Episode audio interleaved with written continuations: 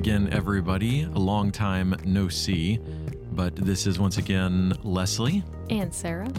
and this is the Tailors in Japan podcast. And uh, we've got a number of updates today and a few other things to talk about. Um, probably won't be a long episode, but we do want to uh, share some things with you before we leave because we are going to be leaving very soon. And we'll get to that in just a second here. So, um, let's start with, I guess, the big news in case you haven't heard yet.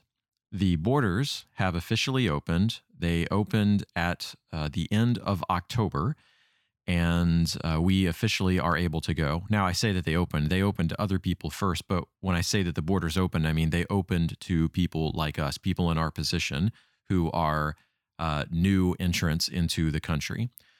So we are able to go. Tourists still, unfortunately, are not allowed to go. But if you have a visa, as we do, we can go. So we've gone through all the process. We've sent everything off to the embassy. We actually, all of us had to get new visas, even me. I actually already had my visa, as we said in previous episodes, but I had to get a new one. And so we all have the same visa now. And uh, we're set to go in that regard because they finally allowed us to. So um, we are going to be heading out very, very soon. And I'll talk about that in uh, just a second here. But before we get to like our tickets and all of that stuff, there's actually been a lot of stuff that we've had to do this month. This month has been absolutely insane, I, I think, just in terms of keeping busy. We had been in uh, New Hampshire for pretty much the entire month of October after a visit in September to uh, our sponsoring church in LaGrange, Texas. And so we spent a lot of time up there with Sarah's family in New Hampshire. And then at the end, we got word that we were going to be going. And so pretty much this entire month has just been busy and filled with preparations for getting back to Japan. And one of the big things we've been doing is packing. And when I say we, I mean mostly Sarah. Um, Sarah's been doing a whole lot of the packing. Um, and uh, so I'll I'll let her actually talk to you some about that because she's really the one who planned out all the packing, got everything set up, so she can tell you a little bit more about how that's been going. To be fair to Leslie, he did offer to help, but I think that is one area where I tend to be a control freak, which probably most women can relate to.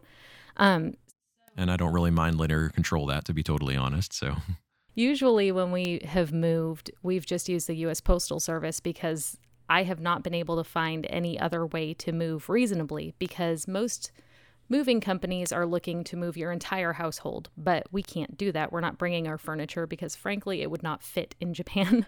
um, so I've been stressed trying to figure out how are we going to move this all again because when we do the USPS, it's super expensive because they don't do it by ship, they only do it by air. Um, plus, then we have to figure out how to get all our boxes to the post office. But I got on Reddit with the help of my brother in law and found out that there's a Japanese company that actually will do international moves from America. So they're called Kuro Neko Yamato, which means Black Cat Yamato. Um, and we are super familiar with them. They had a, a base, um, like just up the hill from where we lived last time in Matsudo. So we went through them and so I've been in contact with them since August, but have been saying, well, we got to wait till the borders open, till we have our visas, things like that. So finally, when did we get it? The beginning of November, I think. yeah, I got back into right contact. then. I got back into contact with them, um, and they said, okay, we'll mail you boxes. And oh, by the way, the only time we can pick up your boxes before you leave is one week from today. so we're like, okay, well, let's do it. Like, I work really well with a deadline. So we're going to pack up all our stuff in a week and do it. And we did. Um, so we got all our stuff sent off with a Japanese company who we know and trust. And thank goodness for all of that because that's just a big burden off our backs. But now we have the rest of our stuff around the house that we either need to sell or donate, or if it's things that we need within three months of moving to Japan, um, we're sending that via USPS because the Yamato service is going to take two to three months to get there. Yeah, and uh, you know it was kind of crazy when that guy showed up from the Kuro Neko Yamato place. Um, their base or whatever their HQ in this area is in Atlanta. So he showed up at our house at seven o'clock, which or a little after seven o'clock in the morning. We were expecting him to be there a little after eight, but I guess it was the time change. Everybody thinks that if you're in Florida, you're in Eastern time, which makes sense because most of Florida is. But Northwest Florida, a large portion of it is in actually Central time. And so when he said he was going to be here a little after eight, we thought, okay, he'll be here a little after eight. But actually, it was a little after seven, is what it turned out to be for us. And so, anyway, though, he drove straight from Atlanta. So he got to our house a little after seven and had driven straight from Atlanta early that morning. And he came in and he pretty much single handedly packed up all the boxes. I mean, um, I, I helped a little bit by moving the boxes from where they were closer to the door because when he came in, he kept taking his shoes off every time he came into the house, um, which is, I mean, what you do in Japan. And he was actually a Japanese person, by the way. And so, like, he came in and would take his shoes off, go get a box, take it back out to the truck, and, and pack it in there. And he did that pretty much all by himself. Um, so anyway, it was it was pretty amazing. He got in, got it done. We signed the papers, and he was out of there. It was it was uh, definitely an interesting display of the Japanese work ethic here in the States. But uh, anyway, so we got the main shipment done. It will take a little time, like Sarah said, before we get that. And so we do have a few more boxes that we'll be sending, you know, more basically by air, so they'll get there faster. But anyway, so uh, we're on the tail end of that side of things. And uh, the good thing is, when we first started packing, we weren't sure where we were going to send those boxes. um, we were kind of like, where do we send them? At? We could send them to the church building, but we weren't really sure uh, where our house or our apartment would be and if it would be convenient to have them at the church building. Not to mention, having 26 boxes at the Matsudo church building isn't really ideal for anybody. So, um, thankfully, we believe that we have a house. Um, well, we pretty much, I should say, we do have a house. And we are really excited about this one. Um, this is going to be a really great house, we think, for us. This has really been God's provision. We were talking this. about it with a friend the other day about how back in March we had put down that down payment on an apartment and we were so excited and we were saying, This is perfect. It's in the perfect location. It's enough for our whole family to live there. And then when the borders closed, we ended up losing it. And it was so discouraging. And my friend said, But God took the apartment that you thought was perfect for you and he gave you a house that's even better for your family. And that's just, you know, it's perspective. It's so easy to get so downtrodden by things that we see right in front of us and we don't realize maybe God is doing something even bigger with this thing that feels so discouraging. Yeah, because that, that other apartment, you know, it was really nice. I mean, it was a it was a good size apartment, definitely bigger than our old apartment. Um, it was going to have have enough bedrooms for all of our kids to to have what they needed. Um, and it had extra space in there. It was a, a nice big living space and all, and it was really close to the church building. I mean, it was very very close there, like maybe a one to two minute walk from the church building. And that meant it was also only a one to two minute walk from the playground that's right across the street from the church building. So it was going to be really good for our family. But the problem was it was a little bit expensive. How how much was it? It was like maybe twelve fifty a month, yeah, or something. So. But then it was going to be an extra like a hundred dollars if we wanted to get a car, like a parking space. So if we got a car, it was going to be like you know thirteen fifty or at least in the thirteen hundred range. And then on top of that, we only got like two or three spaces for bicycles. I think they only wanted to give us one, but we like talked them up to two or three. Yeah. But I was like, but we have five people in our family. Like, what are we supposed to do? We have five people. We need five bicycles. And I understand. I mean, it gets kind of crazy if you have all these bike- bikes down there. But the point is, you know, it, it, there were some good parts about it for sure, but there were also some parts that we weren't super excited about. But anyway, so we got the deposit back, thankfully, from that one. Um, they were very kind to us in that. And so we really weren't sure what was going to show up. And so I've kind of been paying attention constantly through the rest of the months because we never really knew when things were actually going to open up again. So occasionally a house would pop up and I'd be like, oh, this is an amazing one. And then it would disappear. And it was like, oh man, you know, that would have been an awesome house. And then another one would pop up and think, oh man, this would be great. and then that one would disappear. Well, right around the time that the borders opened, this house popped up.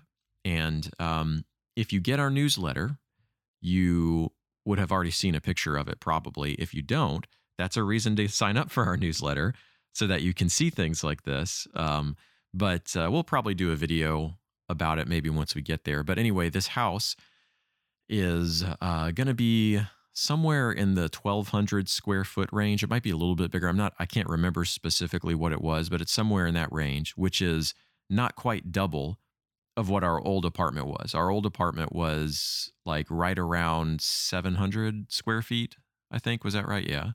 So it was about 700 square feet. And uh, that was fine for us when we first moved to Matsudo, when it was just, you know, me, Sarah, Cambria, and Madeline. And Madeline was how old? Madeline was one and Cambria was three. Yeah. So that was totally fine then. But, you know, now with a 12 year old, a soon to be 10 year old, and a soon to be six year old, um, and then, you know, two of those being girls, one of them a boy, that makes things a little bit more challenging. So having that extra space is going to be awesome. And not only that, but this is a two story house. So it's not an apartment, it's an actual house. The upstairs has four bedrooms. So the girls will have their own bedroom, which is actually going to be bigger than the bedroom that all three of them shared uh, last time. And it's actually bigger than the bedroom that we had last time. Um, Boston will have a slightly smaller room, but it's okay because it's just him. Then there will be a room for me and Sarah. And then upstairs, we'll also have a room for an office which is going to be very nice because there will probably be times uh, where I'm working at home, especially with this pandemic stuff. You know, there might be times where I'm doing that. But honestly, anyway, there's things that are just easier for me to do at home sometimes. Um, and then downstairs, there is a 12 and a half Joe uh, living and dining space. And Joe, by the way, is the way that they count rooms. I may have explained that in a previous podcast, but one Joe is the size of a tatami mat um, that they use in their rooms. So they they size their rooms by the tatami mats, basically. So our old apartment, our dining and kitchen area, um, was like ten Joe, and if you added in our living space, that was six Joe. So altogether, our kitchen, dining, and living space was about 16 Joe. So actually, the dining and living space, if you were just doing that, was probably like what would you say, Sarah? Like eight or nine Joe, maybe. Like probably probably like closer to like eight Joe or Yeah, something like that, maybe. Um, maybe a little bit more, maybe ten. But either way, it wasn't it wasn't very big. So this one has 12 and a half Joe for just the living and dining area. Then it has an extra um, three Joe for the uh, kitchen. But then there's another eight Joe room downstairs that will be really good because then the kids can use that for um, like uh, homeschooling and we can use that maybe for like bible studies because that room is actually kind of a, a japanese style room so that's really nice. And then there's actually there's a bathroom upstairs and then there's a full bathroom downstairs where we take you know showers and everything. But the other really nice thing about this one is just across the street which this is a residential street so you wouldn't go down this street pretty much unless you are delivering something down there or live there. Just across that street is a playground. So the kids will have almost like a backyard, basically. um, and we actually do have a very, very small yard in the front. It's more like a patio, really, is what it is a small patio with some grass and like bushes or whatever in that area. But I think Anyway, it's like it's- a 10 foot by 10 foot yard ish Yeah. thing. like Yeah, we'll probably it's- cut the, the grass with scissors or something. yeah, I, I don't know how we're going to do it. We have to figure that part out because you can't really mow that at all. I mean, it's got some grass, but uh, I don't know. Anyway, the point is, God has blessed us with this. And the great thing is, it's only going to be slightly, like maybe like 50 to $100 more expensive than that old apartment was going to be. And this one includes a parking space with it. So we don't have to pay extra for that. So this is going to be great for us. It's going to give us, you know, not just room for our family, which is a real blessing, but also it's going to give us room to be hospitable to people. We think it's going to be useful for ministry. We can have people over. Um, you know, I mean, maybe right now people probably don't want to come over, but once everything is, Lord willing, over with, you know, the pandemic and all of that, once we've gotten through this phase of where we are, we can have people over, we can have Bible studies, we can even have worship there sometimes. So we're really excited about this.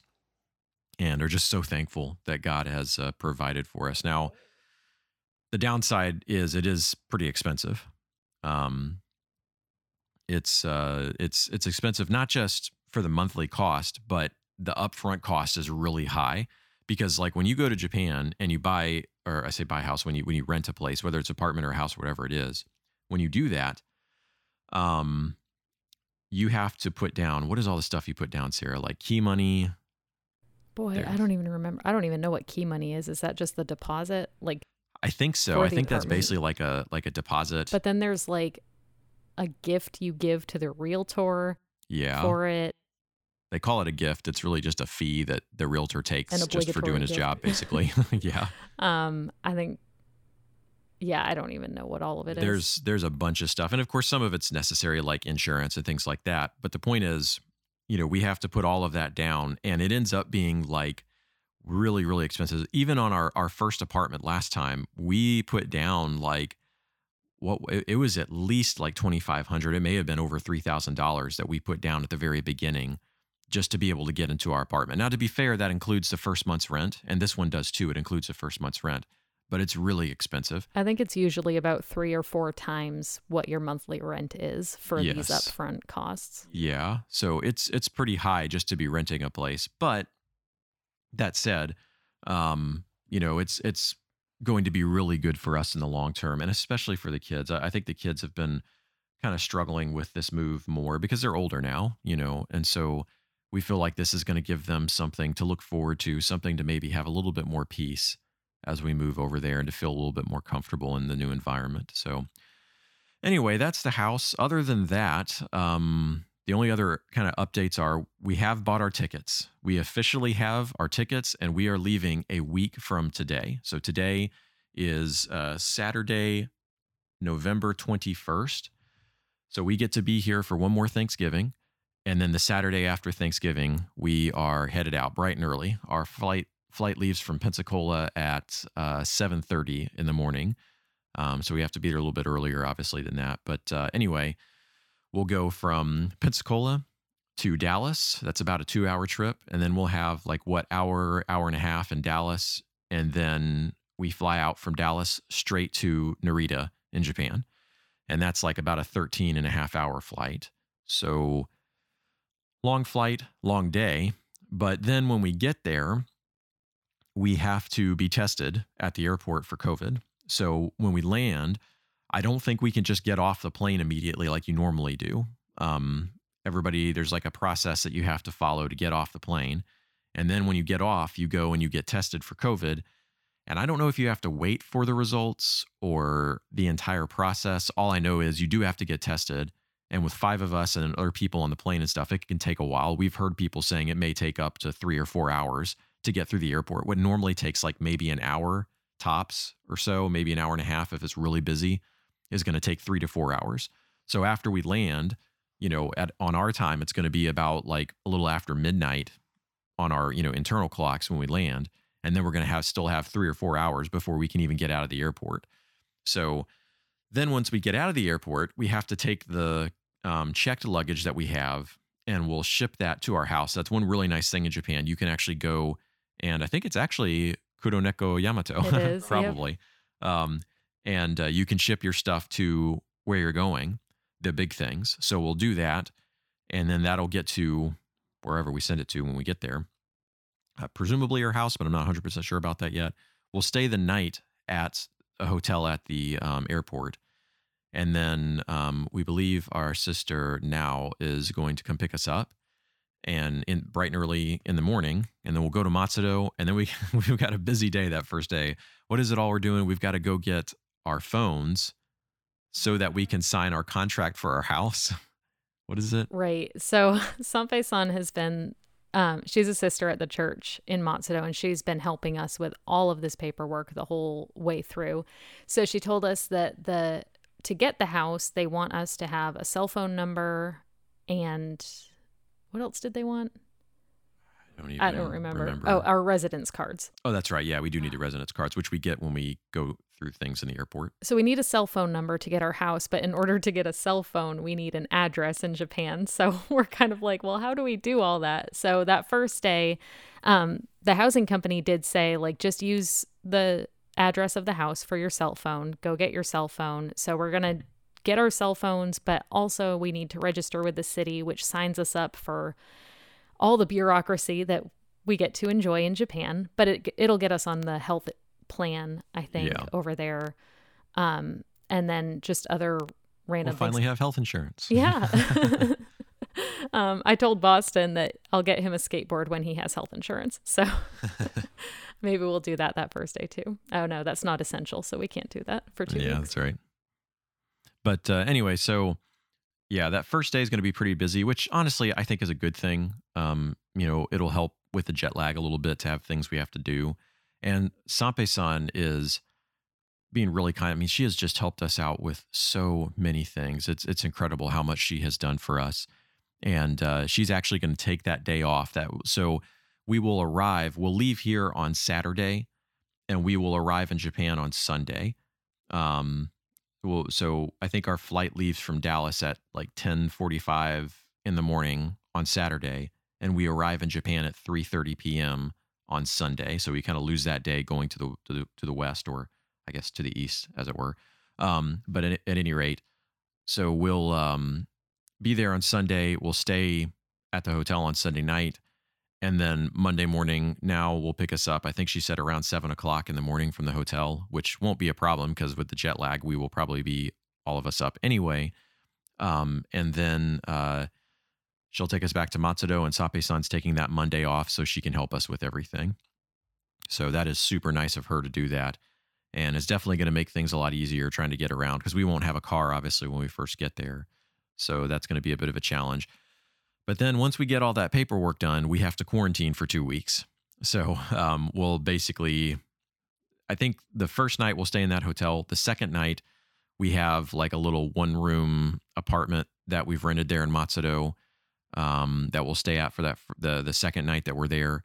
And then we think, Lord willing, by the third night we should be able to be into our house.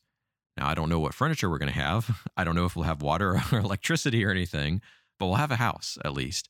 So um, it's a start, you know. But uh, once we get everything together, we should be able to get electricity and all the other utilities pretty quickly. So, So you did forget to mention what you've been doing while I've been packing, which is trying to find a way to fulfill the requirement to get a COVID test within 72 hours of your flight departing to Japan. Yes. So that's the thing. We have to get tested when we land, but we also have to get a test within 72 hours of our departure. So the problem is it can't just be any test. Like they have those rapid tests, but those don't count. They won't they won't accept the rapid test. You have to have a certain kind of test. And there's a couple of different kinds that they allow, but ideally I think the one pretty much you're going to get is the PCR test, the, what they call the RT PCR test. Now, obviously, for a long time the way that you did that was the um what do they call it? Nasopharyngeal swab, I think is what it's called. I'm not a doctor, so I may have said that wrong. But anyway, um, the one where they jam the Q-tip way up your nose. You know, they always tell you don't stick up and don't don't stick this, you know, in anything you can't like stick your finger into or whatever, or whatever they say. Like if you can't stick your finger all the way, don't do this. But anyway, and they're definitely breaking that rule with, I guess, these tests. I mean, they have to, obviously. But my point is, we didn't really want to do that, obviously. Um, it's not really fun to get things jammed up your nose, incidentally.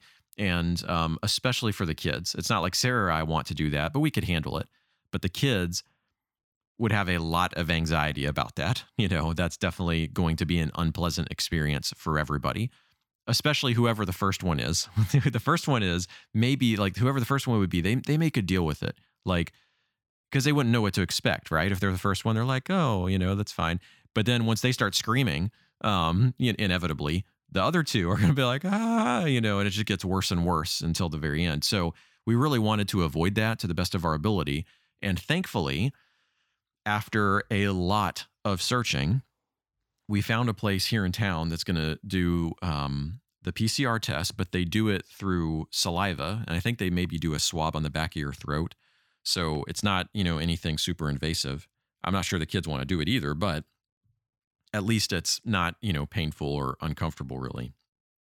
Now, the hard part is though, you can't just get the test, you have to get that test and the results back to you within 72 hours of your departure. So, lots of places could do the test. That wasn't a problem. The problem is they couldn't guarantee that they could get you those results within 72 hours of your departure. And, you know, plenty of places could do the test within 72 hours, even within a day, but they couldn't do the right kind of test. Or maybe they could do the test. Maybe there's a possibility they could get it within the 72 hours, but you also have to have it signed by a doctor.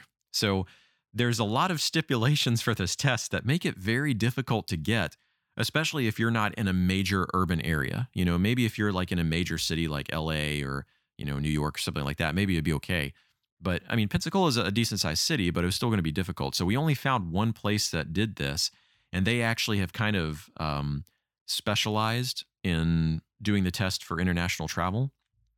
So after a lot of back and forth, they said that even with the holiday, it should not be a problem. It's not going to be a problem, basically. So we're going to take the test on Wednesday, the day before Thanksgiving, and I think it's scheduled for like 11:30 in the morning. So we're going to get that um, at 11:30, and then they will scan the results along with the signed paper from their doctor and send that back to us by like somewhere around midnight on Friday. So we'll have that in our mail, our email, and then we can print those out, but we'll also still have them in our email, thankfully, and get on our flight Saturday morning.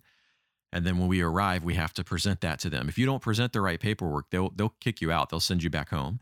So um, it's not even that. just the right paperwork. It's it has to say the word negative on it, not just no virus detected. Like yeah, there was a story specific. at least of one person who that's what happened. Like they got there, they had a negative test. They did test negative, but the person wrote, you know, as people do technically sometimes in English, they just write technical things, no virus detected. And the inspector at immigration said that's not good enough and sent him back home, even though they were actually negative. So there's a paper that they've created, thankfully, now to try to avoid some of those problems, but it has to be written on there in a very specific way. And so we'll get that signed and, and sent back to us. And um, then we'll be on our way and get the test at the airport. Lord willing, we'll be negative then too, and uh, head on our way. So we'd appreciate prayers that all of that turns out with negative results so that we, you know, can go easily, don't have to push anything back. Um, but uh, anyway, yeah, that's been a lot of what I've been doing for the past several weeks is trying to find a place where we could make that happen. So uh, anyway, that's where we are. That's basically the update on everything. It's been kind of crazy, but uh, God's been seeing us through it. He's been with us. He's been helping us, and we've really appreciated the prayers from a lot of people. Um, and we definitely need those prayers because you know, as, you'd expect, there's a lot of emotions with all of this, especially because it's happening so quickly. Like it's one thing when you've slowly worked your way through a year and maybe bought tickets for like three or four months down the road and you can kind of slowly see that date and maybe even get a little bit of excited about it, you know, and, and feel good about it. But with this, it's just like you get back from New Hampshire and you're like, okay, now we've got to be doing everything. So we've got to send off our paperwork. We've got to, you know, just keep going and doing all this stuff. And it's just every single day, more and more stuff. It's just kind of overwhelming and then there's the emotions, obviously, with the holidays coming of like wanting to be with family and how the kids are doing. And so, for our last little bit here, we just wanted to share a little bit about some of the emotions um, that we've been experiencing, uh, you know, during all of this. So, Sarah, what, what would you say first of all? I kind of want to talk about the kids just a little bit. How do you think the kids are are dealing with everything? This is new territory for us, really, because the kids are old enough to understand a lot of what is going into or what what moving internationally entails. And so the girls especially have actually been struggling a lot with it. They um there's a lot that they dread about leaving the states about leaving their friends here leaving the comforts of what has become home to them here. Yeah, I mean, because like when you're, you know, three years old, four years old, if mommy and daddy are there, that's pretty much all you need or all you care about, you know, and that's just not the case anymore. Yeah. Thankfully, that's basically how it is for Boston, as long as I'm there, really. Yeah, especially mommy. He's totally fine. He's so funny. He's been trying to assert his male dominance over Leslie lately.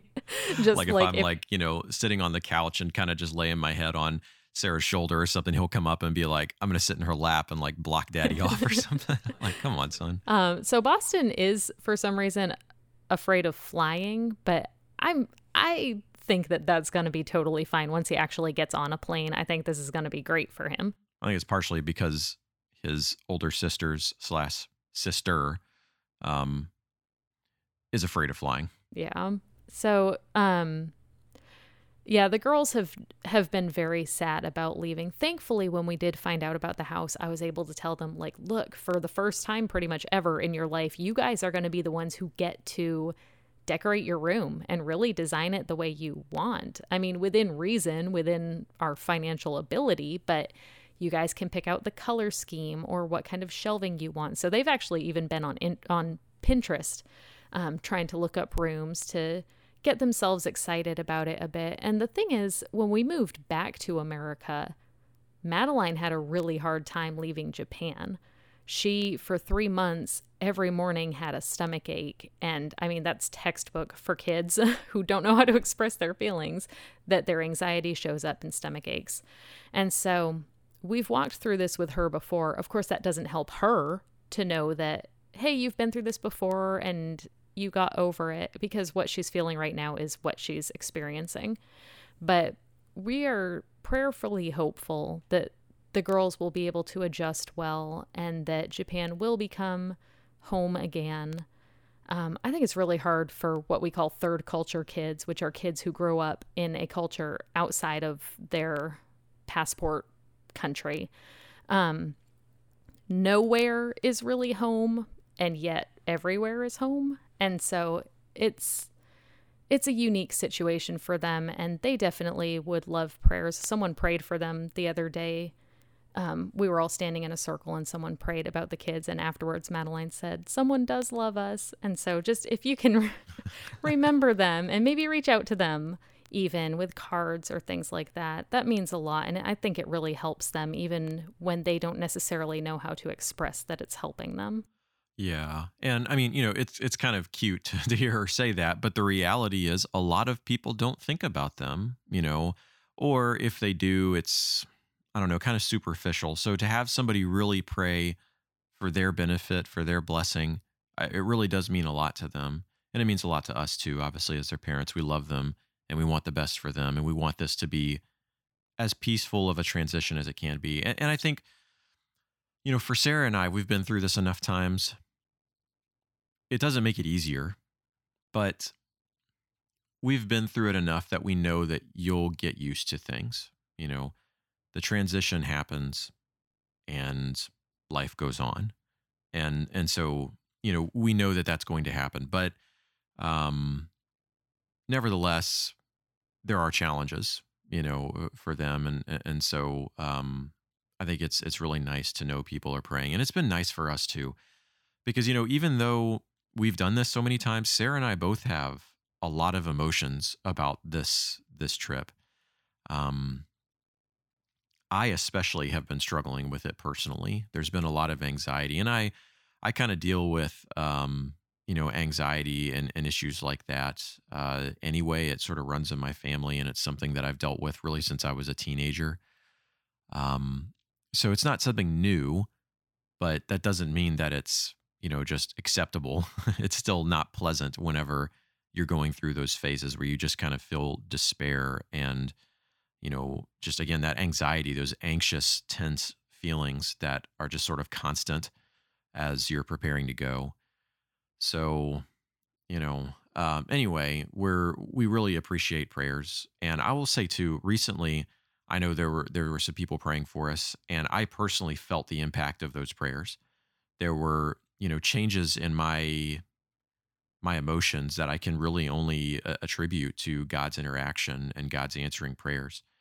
And um, I'm really thankful for that. And so those prayers matter. And, and, Sarah, I mean, I know you're dealing with stuff too. Um, her emotions might be a little bit different than mine, but I'm just as my way of being, I am a huge ball of emotions and always have been since I was a kid. I think I got a lot of my emotions out of the way last year when we were trying to decide whether this is what we were going to pursue or not. Um, we walked through a lot of my feelings about it last year.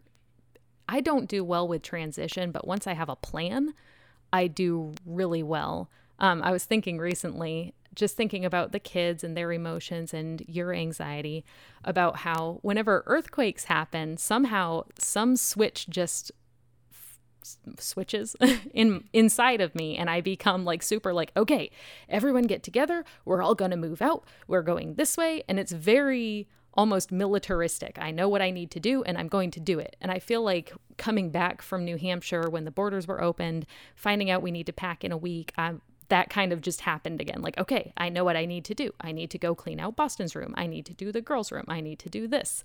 And so it works really well for me. But then every once in a while, I'll be sitting in the middle of the boxes and just burst into tears. And suddenly all these feelings just come pouring out. And so I've done that a couple times in the last month. Um, so, yeah, I mean, people ask, like, are you excited? And I'm just like, we are everything right now. um, I just try to take it one day at a time and say, okay. Oh, there's a quote by Elisabeth Elliot, who was a missionary down in Ecuador, and she just says, do the next thing. And I think that's kind of how I do things. Okay. I just need to look at what the next thing is that I need to do, and that's what I'm doing. And I might burst into tears doing it, but that's okay. Yeah. To me, I think about it kind of in terms of like um, cycling. Like sometimes when you're on a, a steep hill, you know, you just have to keep going. Don't stop because if you stop, it's harder. It's harder to keep going again. So you just keep going and just keep pushing through. And, you know, thankfully, God is walking through it with us. And we have many brothers and sisters who are walking through it with us. Um, and they you, keep reminding us that God is walking through it with us and that they are walking through it with us. And that is so helpful. Like on days when we are just down and worried and thinking about everything that needs to be get do- or needs to be done, will have someone reach out to us. And that is so, so helpful. Yeah. Because, you know, I mean, the emotions are natural because, you know, for example, being away from family, that's hard. Um, you know, there's there's people that we love obviously here and we don't want to not see them for a long time. Um, you know, there's some family members who there's a good chance we won't see them again. Not, I mean, in this life, you know, I mean, obviously, we'll, we some those who are Christians will will see again, and we, you know, have that hope, of course but knowing that this is the last time in this life that you're going to see somebody is hard you know it's hard. And um, obviously there's also just the changes in things. I mean the language having to speak japanese constantly again and um, you know just just all of those kinds of things that come with life even down to just like simple silly things. Like i mean for me not having chick-fil-a anymore you know um, there's not there's not a single chick-fil-a in all of japan. And i just think that's sort of a travesty. Like just, I mean, think of all the cows, all the cows that are, are dying. It should be chickens. For Cambria, um, it's ranch dressing. She's very upset about not having ranch dressing. Yeah, that's another weird thing. They don't do ranch dressing in Japan. We did find it one time at Costco and then never again. And I don't really know what the deal is because I'm like, how do you not have ranch dressing? It's like such a basic. I mean, they have some really good dressings though. That's the thing. There are things that we love about it, foods that we're looking forward to, even dressings that we're looking forward to, um, even just like simple restaurants that we're looking to, you know, forward to. I mean, Okay, so our new house is like a one minute walk from Kappa Sushi, which Cambria is super excited about. So she won't have ranch, but she'll live like a minute from Kappa Sushi, which is like cheap sushi in Japan. And our friends laugh at us because we eat there. Yeah, our, our Japanese friends think we're just like, you know, you stupid Americans. Um, and uh, I mean, I probably am a stupid American, but anyway, I mean, I, I like Kappa Sushi too. It's it's one of my favorite restaurants. I enjoy it. So Camber and I will go there on daddy dates, I guess. um, but uh, it's it's actually like it's like a conveyor belt sushi restaurant, you know. So, I mean, those are things we look forward to. But the fact is, there's a lot to give up to. There's a lot that we lose, um, even just with the upcoming holidays. You know, with with Christmas. Uh, Christmas is a holiday in Japan, but it's not like it is here and and so it's a work day so you know it's kind of different whenever here it's like there's something magical yeah, magical, special because everybody pretty much is at home, you know, maybe with their families. They're enjoying the day. And in Japan, that's just not the case. People don't really care about it that much. You know, it's kind of just like Valentine's Day. And so things like that, those are big changes. And it's not that itself obviously isn't a big change so much. But the point is they all pile up when you when you pile up the simple things. And then there are obviously things that are big changes, like the language and so on. And so there is a lot of a lot of stress that comes along with it and a lot of anxiety as you sort of think about what's coming as you anticipate things. Again, that's not to say there's not good things. Um, you know, and, and we're excited about the work. We're we're definitely looking forward to the things that we are, are able to do and and um, are praying, you know, for the fruit. And that's a big thing we ask for prayers for is that we're able to produce lots of fruit for the Lord's kingdom. That's ultimately what we want to do. We want to make disciples. We want to be out there making disciples, bringing people to Jesus, and uh, teaching them what He commanded, as as the Great Commission calls us to do.